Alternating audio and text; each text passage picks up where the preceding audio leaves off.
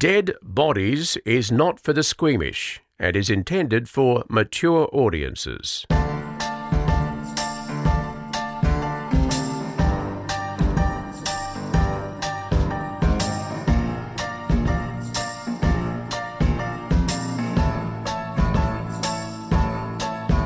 I'm rolling. Oh, see, this is very strange. This is very weird in the studio right now because Chanel is missing. She is. Uh, and there's that voice. Do you know who that is? Kirsten me. Limhout. Yes, Kirsten, our producer, is going to capably fill the shoes of Chanel. Okay, everyone, I am well and truly out of my comfort zone. Um, I, yeah, I, I just feel so weird about this. I, like, you know, Chanel's got so much to offer. It's like she's a court reporter, she's got cop friends, she's got that insider, like, knowledge, and I have none of that. So, I don't know. Do people want to hear from me? Probably not.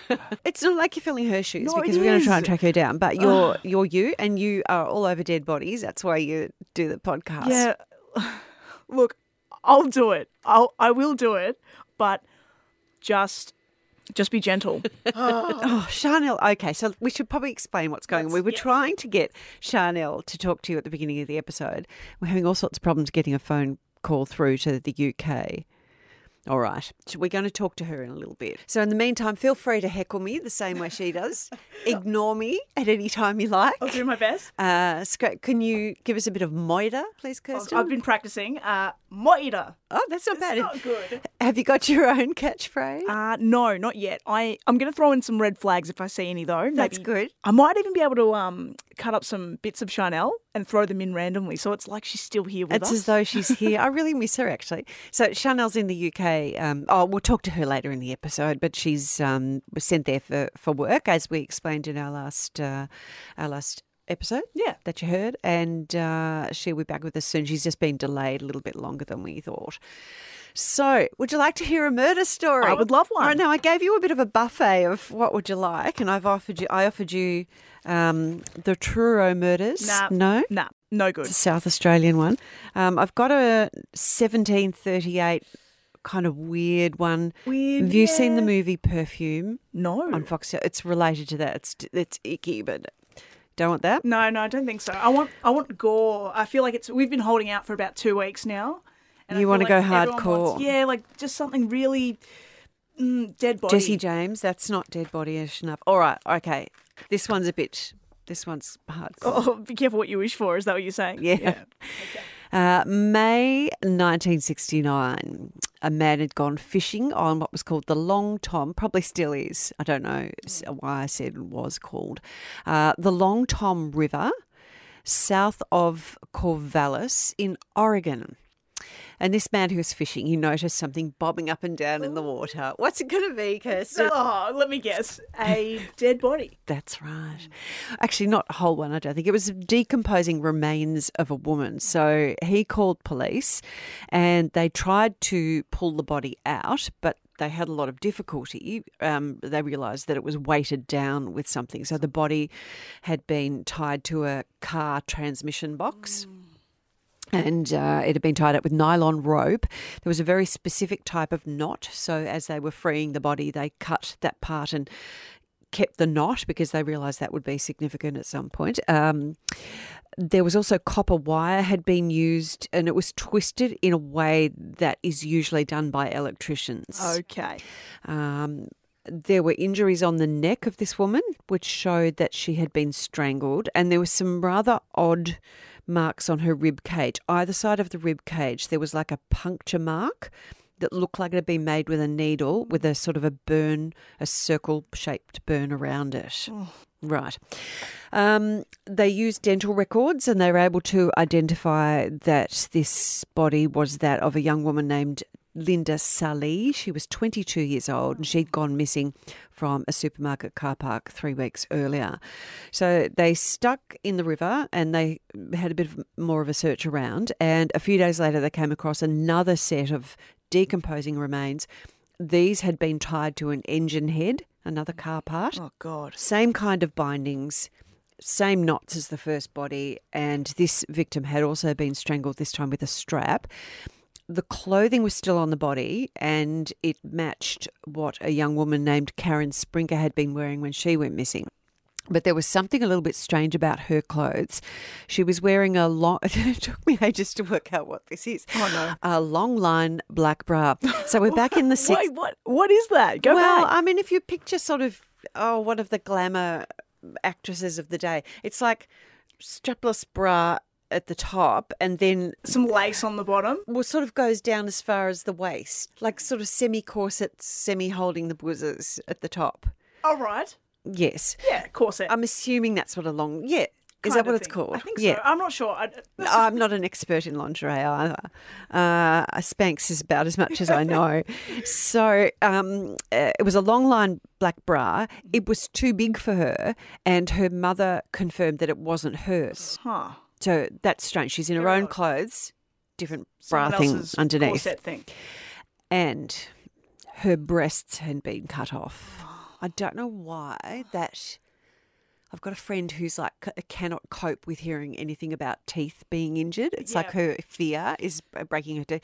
With me, it's breasts. To uh, uh, don't cut the breasts off. So hers had been cut off, and someone had stuffed brown paper towels into the bra section of it. Uh, they continued searching because two other women were missing at the time, and they thought they might find them, but they didn't find anything. So, at the police at first they thought there would uh, would either be one very strong man because a body attached to this heavy car part uh, would have required a very strong man, or perhaps there could have been two men responsible. Um, Karen Sprinker, the second victim, she had been a student at Oregon State University. So the police went there to talk to the students. And some of the girls there reported seeing a rather suspicious, pudgy, red haired man loitering around campus. It's a very unattractive image, isn't it? It's almost a red flag. Pudgy itself. red. I'm married Yeah. to a redhead. You know, I love a ringer. I don't mind them. But your one's not pudgy. Oh, he's got No, meat on the bones. But no, he's not. No, he's got chicken legs, but like, you know, Yeah, like a solid a, body. And then because he's a tradie, he's got, got some arms. big strong arms on him. I love love a good set of arms. Uh, so one woman at the university said she'd been on a date with a man who told her that he was a lonely Vietnam veteran and he was looking for company. And she said that he made her feel really uncomfortable. So she decided not to go out with him again. Um, she said he wanted to talk about the bodies that have been found in the river. Okay. Where are your red flags, Well, that's a red flag. Sorry. Yes, that's. I was Thank a you. bit. Um, it was taken back. It's, it's taken me a while to warm up, but that's Okay. a that's a red flag. Uh, and she said that he blurted out at one stage, How did you know I would bring you back home and not take you to the river and strangle you? Oh, yeah, red flag. Thank you. Uh, he fitted the description of this same guy who tried to abduct a number of women in the weeks prior. So, this guy contacted the woman again, wanting to go out on another date. Obviously, she didn't want to go with him, but she'd told the police in the meantime. So they got her to set up like a fake date Ah. with him. Was she wearing a wire or? I don't know. Does that really happen? No, I don't know. I just feel like it might. No, I don't think she was, but I don't think they. I. It's really they shouldn't do that because what if he, you know, like came along with a knife? Yeah, true. Bad luck. Well, they went to the designated meeting place and they spotted again this tall, pudgy man, and his name was Jerry Brudos. And apparently, the police spoke to him. He played it really cool, like he had nothing to hide. They had nothing specific to detain him on, so they had to let him go. But they kept an eye on him, kept him under surveillance. Um, a significant thing: this Jerry Brudos had worked as an electrician. Remember the copper wire Mm, that's a twisted red run? flag. Mhm. Uh, another one. I'm getting Wasn't good. expecting that. yeah. They uh, they went back and searched his garage. They found copper wire that had been cut with the same tool that had cut the cords used to tie the bodies. So Brudos was arrested and he made a full confession. So I'll tell you a bit more about Jerry Brudos. He was born in 1939 in South Dakota, uh, but his family moved to Salem, Oregon. His mother had wanted a girl, and she Only child. yes, Yep. Okay. And she told him so. She would tell him, "I wanted a girl," and And I got you. yeah, you can imagine how a child would think. She she would constantly belittle him and apparently physically abused him. He had a fetish for sexy women's shoes from the age of five. Apparently, he stole one of his teacher's shoes at school and stuff. How would you get away with that? I don't know. It- Maybe they caught him. Oh, all kids dress up in their parents' clothes, don't they? But not your teachers. Uh, they say now, looking back at it, that this fascination he had for women's shoes um, was probably he was rebelling against his mother. He hated her, and she always wore sensible footwear. And because he hated her, he then liked sexy shoes because they were the opposite of what his mother was. What would you describe as a sexy shoe? Well, it's got well, heels. Okay. It's got to be uncomfortable, doesn't yeah, it? got- yeah, that's right. Yes. That's, they go hand in hand. Certainly not my loafers or uh, Crocs or moccasins. Not a sexy I've shoe. got a pair of Crocs. I I know it's probably news to you. I understand though, like when I, I was given them, I didn't go out and buy them, but I do understand why people will sacrifice their dignity this is a red flag. I'm and sorry. what this what sort of red flag? I have no words. Because we have to go outside all the time with the dog now, who's getting very old, dear Harvey. And you need something that you can just slip into. And if you leave a pair of Crocs by the back door, slip into them and out you go. They're an all-terrain shoe. Uh, they're very hard to damage, and I've even worn them while cooking because if you spill stuff on them, you don't burn your toes. Well, I'm, I'm still not going to buy them. Um, let me see, where was I up to? Uh, Jerry Brudos also had a fetish for women's underwear. And he would steal undies from his female neighbours. When he was a teenager, he started stalking women. He'd knock them down or choke them unconscious and steal their shoes. In 1956, he was 17. He abducted and beat a young woman and he threatened to stab, stab her. Uh, he was arrested. Uh, remember, this is 1956. They locked him up in a psychiatric ward, and there again, they they established that all these sexual fantasies he had revolved around his hatred of his mother and of women in general. His fantasies that he told them about, including placing kidnapped girls into freezers so he could later arrange their stiff bodies in sexually explicit poses, which is quite specific. Yeah, very specific. Uh, so the doctors at the psychiatric facility declared him to be immature but not dangerous. Oh, I'm not sure quite how specific you need to be about wanting to kill women, have dead bodies in there in your freezer and pose their bodies. and how old was he when he said all this? 17. 17. Yeah, that's Mm. reason for some concern. Yeah, not for them though. They let him go. The less than a year he was locked up. They gave him a bit of advice as he left. They said, "Grow up." Oh, good. Our work here is done. Hand us the next one. Who have you got for us now? Uh, so he managed to finish high school. He became an electronics technician. In 1961, when he was 22, he married a 17 year old girl named Darcy, and he would make her do housework naked except for a pair of high heels. While he took pictures, well, actually, funnily enough, I don't have a problem with that because that's quite sexy to be naked with just shoes I'm just on. more like, she's 17 and he's, how old was he? 20 something? He was 22. That's, that's I feel like in America they do everything young. Like they drive really young, don't they? 16, I think. Yeah. Yeah. I'm not saying that 22 year olds should be making 17 year olds do the housework naked in their shoes, but but um, in fact, isn't it funny how if you put a bra on as well, that's an even. Does that That's true. it? Yeah, that's kind of more kinky than uh, being completely naked, just shoes. Put a belt on as well. Put a belt on. Belts, I don't think anyone thinks a belt is sexy, do they? No, but if you na- oh, and we're getting into a weird area. Okay, um, so this girl Darcy, she would go along with whatever he wanted. Uh, she stayed naked in the house, and she would stay out of his workshop because he wanted her to stay out of her, his workshop, and also she wasn't allowed near the attic. Around this time, he started complaining of migraine headaches and blackouts. And at night, he would go out and steal shoes and underwear in the neighbourhood. I don't know how much she knew about what he was doing. That was my next question. Yeah, yeah. Like, I don't know in any partnership, any married couple, where one says to the other one, do not go into this area of the house. Mm. And you would, wouldn't you? Like, I would just oh, cry. I mean, I would. Yes. Yeah, there's no way I'm not going in that room. Yes. I'm not going in the attic. Yeah, sure, mate. Absolutely, I It's would. the first place I'm going when you leave. At the garage, too. I could never understand. Did you watch um, Homeland? Actually, there's another. There's another. Oh, I'm, I'm still working my way through. I'm currently watching Handmaid's Tale, and then I've got to watch Wentworth, and then I have to watch Home. I have to do Handmaid's Tale too. is So it worth? Is it? so good. It's a bit dark and gruesome, which I feel like is up our alley. yeah. Um, but it's it's good. The third season, eh, I'm I'm like halfway through. It's not. Eh, it's kind of slow. is it? Yeah. Because there's a lot, and I was thinking, do I want to go back to the very beginning and start it? One and two is good. Season one and two. And I don't want to watch it. I want to watch it on a proper TV screen. I don't want to watch anything on a, on my com- No, laptop. don't. Yeah, go big. Uh, where are we?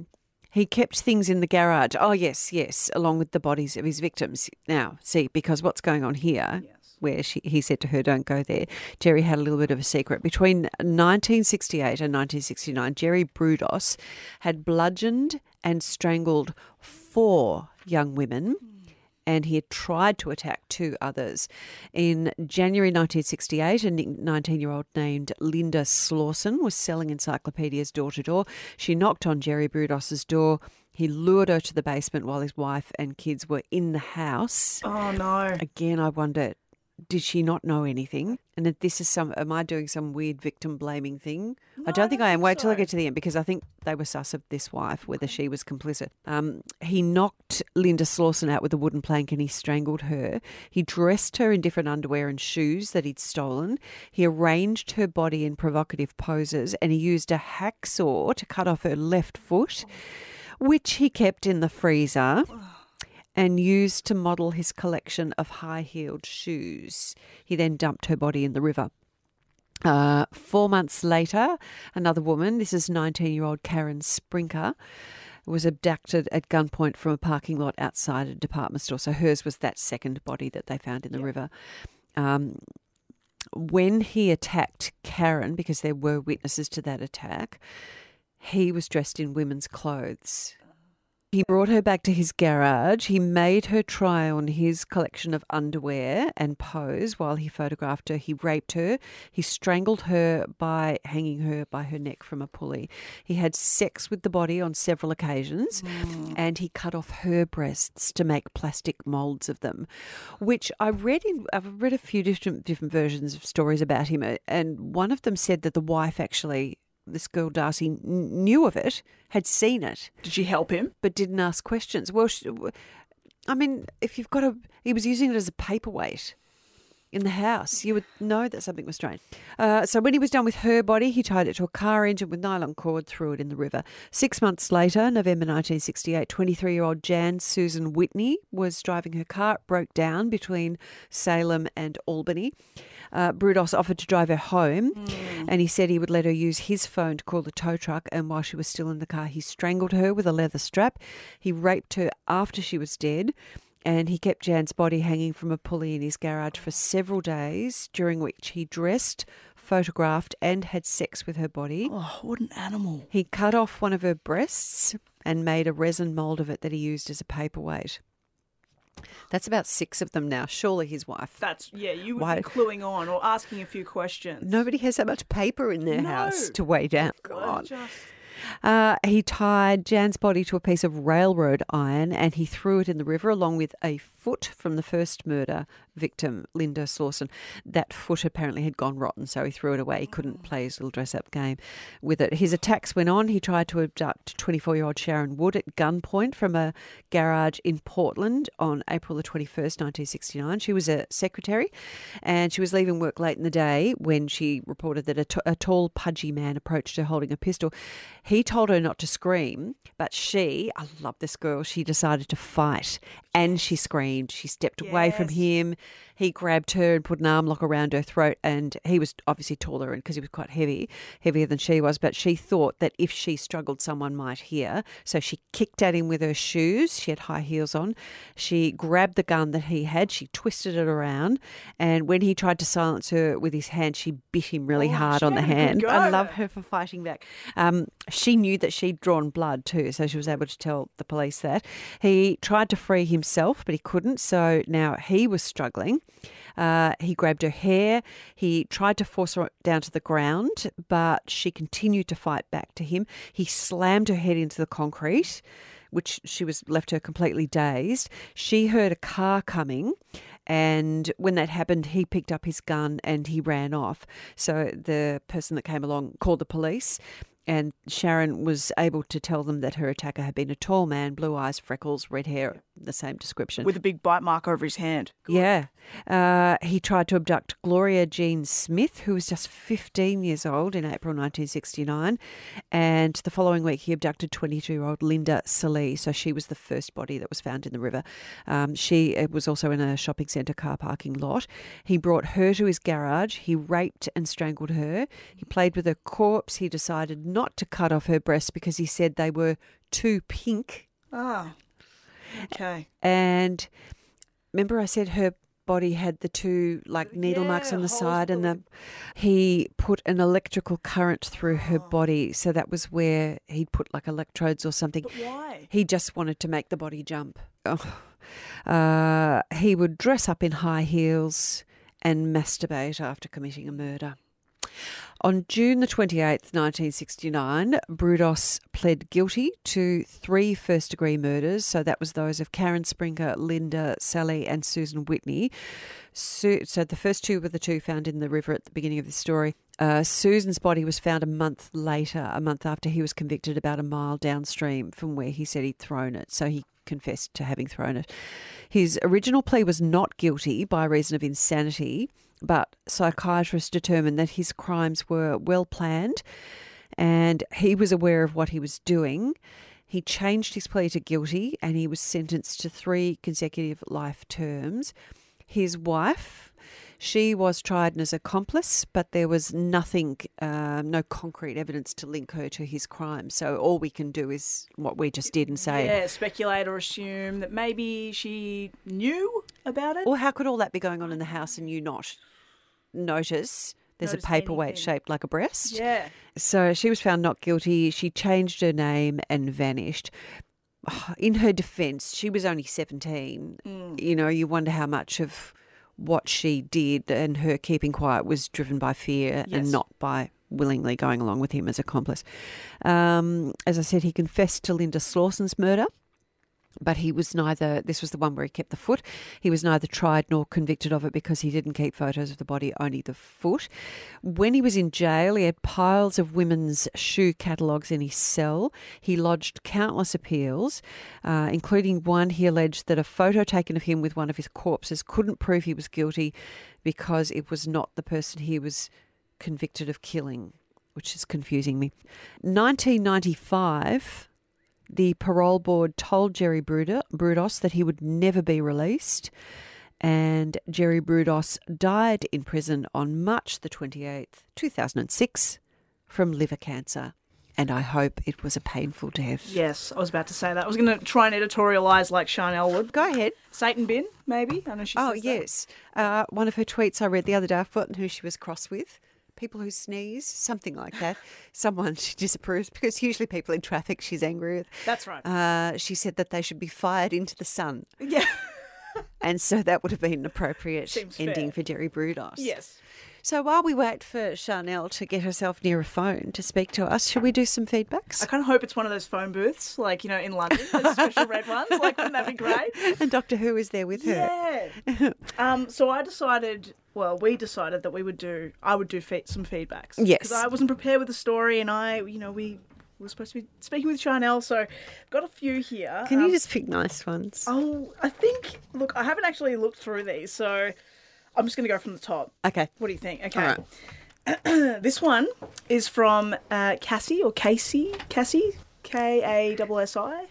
In Vancouver Island, Cassie. Canada. Oh, Canada. How exciting. Um, she says, I found this podcast by sheer happenstance. Who says happenstance? Is that like coincidence? I think it just means by chance. Just by chance? I think use Happenstance. What a wonderful word, Cassie. Thank you. Yeah, I've learnt something. Uh, as it popped up in my suggestions. Hmm. Um, while some people might think your show is morbid, I found it to be intriguing, factually interesting, emotional, and funny. You two have such great charisma, and I love that, That you can bring- count yourself in that. You can just take it that she's talking about you and me. Um, because she doesn't specify, so that's fine. Yeah. She says that I love that you bring on guests to talk about their own experiences. Death is such a taboo subject, and I think it's healthy for people to talk out some things like you have. True. She says, I've only seen one dead body myself. My mother passed away just over a year ago um, after battling aggressive terminal pancreatic cancer. God, isn't cancer just the worst thing? Bloody horrible. Oh, God. She says, I identify with your interview about the man saying goodbye to his sister. So that was um, Michael Scanlon. episode 10. She says, I also had to take my mum's jewellery before she went to the crematorium, and it felt like scavenging. Oh, yeah, it would. It would. I've never had to do that, but I, I oh, God, it's something I didn't even think about until we interviewed Michael Scanlon. Yeah. Yeah. Mm. She says, despite that, I'm glad I have those things to keep. Hmm. Despite knowing she was dying for so long, her death still felt sudden. Mm. And then she says, I died in my 20s for several minutes What? and haven't feared death since. I died. Several, yeah, I died. Is this not in, not in the way Chanel says, I died? No, this is legit. She says, I died in my 20s for several minutes and haven't feared death since. Whoa. So we asked her to elaborate, and this is her second email. Okay. Hi, Chanel and Dee Dee. You asked about my death experience. I was And Kirsten. 22, and yeah, just everyone. Sorry, Cassie. Um, Sorry, I interrupted. Ding, ding. Where's the Terry bell? no, no, we're getting rid of Terry It's Bell. me. Oh my God, back. it's happening. The Chanel's not even here. An interruption happened. It's me. It's you. Now we know who it is that does it. Oh no. Start again. I'll start again. You don't have Um, to edit that. I was just only so people could hear what Cassie's saying. Okay, well, she's saying Is that me um, interrupting? Sorry, I'm interrupting again. She says she was 22 and it was November 2007. Mm-hmm. I was quite sick for many years before I died. Oh god, it's so weird to hear that. Like That's so it's like beyond the grave strange. stuff, isn't it? Um, so she died from latent autoimmune type 1 diabetes or type 1.5, which is the slow onset version of type 1, traditionally insulin dependent diabetes. Hmm. I had acute kidney failure at 18 and wasn't diagnosed for another year. I died of acute diabetic ooh, ke- keto ketoacidosis. Thank you, Dr. Limha. I'm not even close. anyway, ketones are a type of blood acid created by the liver when your blood sugar is very high, which eat your organs and eventually stop you from being able to oxygenate your blood. Is that when you get that weird alcoholy smell on the breath sometimes? Mm. Is that like, you know, people, are, there's a diet where people try and do ketosis, Oh, like ke- sure keto? something like that. I'm sure it's all related. I'm not a doctor and don't take dietary advice from me. She goes on to say, I don't remember dying. I remember passing out in my apartment hallway, a brief moment on a stretcher going down the stairwell, and begging for water in the emergency room. I woke up two days later on a heart monitor with a mask on my face. During the four block ambulance ride, I flatlined and had to be paddled with a defibrillator. Defibrillator. Thank you. I flatlined again sometime after I arrived at the ER and was dead for several minutes. What? What does that do to your um, you know, your brain, your vital organs? Well, Like, Cassie's clearly Oh, she's fine. up and typing and listening. She says she has no memory of it either. It's blank. People talk about seeing a white light or floating above their body. Some evidence, um, you know, after that they've died. Yeah. She said I had none. Just this disturbing feeling. I should know my heart had stopped, but I didn't. Worse still is that I'd been told on waking that day I was not going to make it, and the hospital was making preparations for my death. Oh, no. No, I'm, st- I'm still alive. I spent the next 10 days waiting to die before the hospital told me I was going to be okay. I barely survived that experience, and honestly, while I'm grateful now that I made it, I wasn't happy then. I was very angry and depressed for many years over the experience. And I've spoken with other people who have similar feelings about surviving death. Dying is extremely painful. That's the most I can say about the physical experience. It's a true fatigue so severe that even moving a little bit is agonizing. Sound, light, and touch are all painful to experience. These days, I have a son, and I remember it now and know that I can survive almost anything. It took a lot of time and soul searching to get there. That's amazing. incredible. We've never had that before, have we? No. If you have died, oh. Because you always hear about that, you know, go to the light Yes, and Nana yeah. will be up there and the family dog from years ago. Gates. Dead Bodies Podcast at gmail.com. We'll take your near death or death experience. That's incredible. So you don't see anything. You don't. You don't know. But the pain of it or the tiredness. Yeah. She, she described everything- that very well because I, I completely can understand the feeling that she had. Wowee. Eh. That's that's massive for her to share that. Yeah, thank you, Cassie. Yeah. This is a little short one. Oh, it's from Terry. Oh, Here's some feedback from Terry. Terry. Terry, who hates us interrupting. So still listening. Uh, Terry, uh, Terry says, Love this week's podcast. And the Terry Bell is still in use. Well, that was the last one. we Okay. It's, it's no. I didn't bring the Terry Bell. Please don't bring it back. I used it at home. It's in my kitchen. Seriously, when I finished dinner, ding ding, I did it before I uh, serving dinner this evening. Uh, this is from Candace. Hi guys. In episode fifty-eight, you spoke about the death of Lindsay Jellett by his twin sister Judith Segnes, who is from Melton, where I live. Lindsay was the um, he was in Ararat, and they found his body on the side of the road. Yes, and he, yes. she'd run over him twice. Um, I knew of this case as my mum's friend, who was also friends with Judith, told my mum about how Judith had taken her car to a car wash and washed the underside of her Oh, car. God. Candace puts in brackets, who does that? Yeah, Nobody exactly. but a murderer does that, Candace. Murder. Oh, was she found guilty in the end? Now I'm wondering if I did. I don't think she did. I think the body was he was dead before she ran over him. Um, Candace says there was another case that I remember as I was growing up in Melton in 1994. A boy named, now I don't want to use the name here because at the time of the case, this name was suppressed. Okay. I'll just say his name is Stephen. Uh, he was 10 years old and he was a few years below me at Melton Primary School. His death was just so heartbreaking. I remember a memorial being constructed for him. His killer, Nathan Avent, has shockingly, she puts in brackets shockingly, already been released from prison for killing Stephen with a tomahawk and sexually abusing his mother. How can they let a monster like that out of prison? It's all a mystery. From Candace. So, a little bit more on the case that she refers to. Uh, Nathan Avent was released from jail on the June the fourth, two thousand twelve, after serving his minimum sentence of eighteen years. In nineteen ninety four, Avent, then twenty three, killed a ten year old boy, known only as Stephen, and sexually assaulted and tried to strangle the victim's mother. Gosh, it's exactly as Candace remembers it.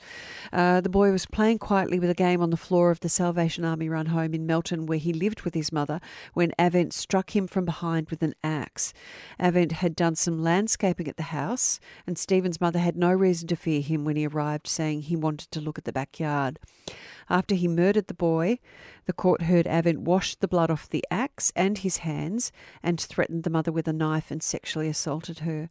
The mother had been in the shower at the time Avent butchered her son. Oh. Oh my God. That's the worst thing. When you have a baby and you have to have a shower and you're home on your own, oh. It's like you think everything's going to happen to it oh, while Oh. God. you're in the shower. Not even like if you've got a kid. I don't have a child, and I like my most vulnerable is if I'm in the shower. Yeah, I feel like my eyes are closed. Yeah. I can't really hear anything. I'm naked. Anyone could be in the house. Yeah, it's terrifying. It gives me Oh. anxiety. It's like it's it's crazy. Yeah. Avent was unemployed. He's then 19. He had a wife, a 19 year old wife who was pregnant when he committed his brutal crimes. In the days before the crime, Avent had watched violent films. He had gone to the house armed with a killing kit, including the tomahawk rope, masking tape, and knives. The court heard that Avent told detectives he thought that stuff in movies might have fueled his murderous fantasies. Wow. And Candace went to school with the boy. That's a great email. Come on, do us another one. Got a few more? Yeah, okay. this one is from Angela. You like what you like, right? And then she says, yikes. And she's attached the following story. So I feel like we're in for one here. Um, brace yourself. Okay. We'll go through it together. By the way, because we've had some wild weather in Melbourne of late, and they keep saying batten down the hatches. I don't have a hatch at my house, nor do I know how one battens. What am I supposed to do? They keep coming on the weather. Oh, well, batten down the hatches. And I'm thinking, what am I meant to do? I heard one report that was like it was so windy that they wanted you to like um like tie up your pets. Oh, yes, because they were going to fly away. Yeah. Yeah, that's silly too. Um, also, just so unrelated, but we're, a question that has no answer unless anyone wants to. I was doing the washing up and I was using Morning Fresh washing up liquid. Why is it called Morning Fresh? Yeah, good like, point. who gets up in the morning and does the dishes? Not me. Can anyone tell me why? That's so strange. Morning fresh. Dead Bodies Podcast at gmail.com or Facebook. Okay. Um, so this one's from Angela. She says, um, in 2012, a 37-year-old woman from Gothenburg, Sweden, God's country, was arrested and charged for having sex with skeletons. Okay, there it is. Oh, Oh, what? I thought we had enough necrophilia. man. Didn't we have enough? I thought we. Yeah. Chanel would not be impressed. Uh, I, I'll continue. Human bones were uncovered in her apartment, along with photographs of women seductively licking human bones. Oh. Uh, photographs of morgues and chapels, and documents about how to have sex with recently deceased people. Oh. The woman had been using the bones as as sex toys. Oh. Oh man. I mean, I can only I, picture something straight. Well, I, yeah, let's not. I was going to make a joke about um.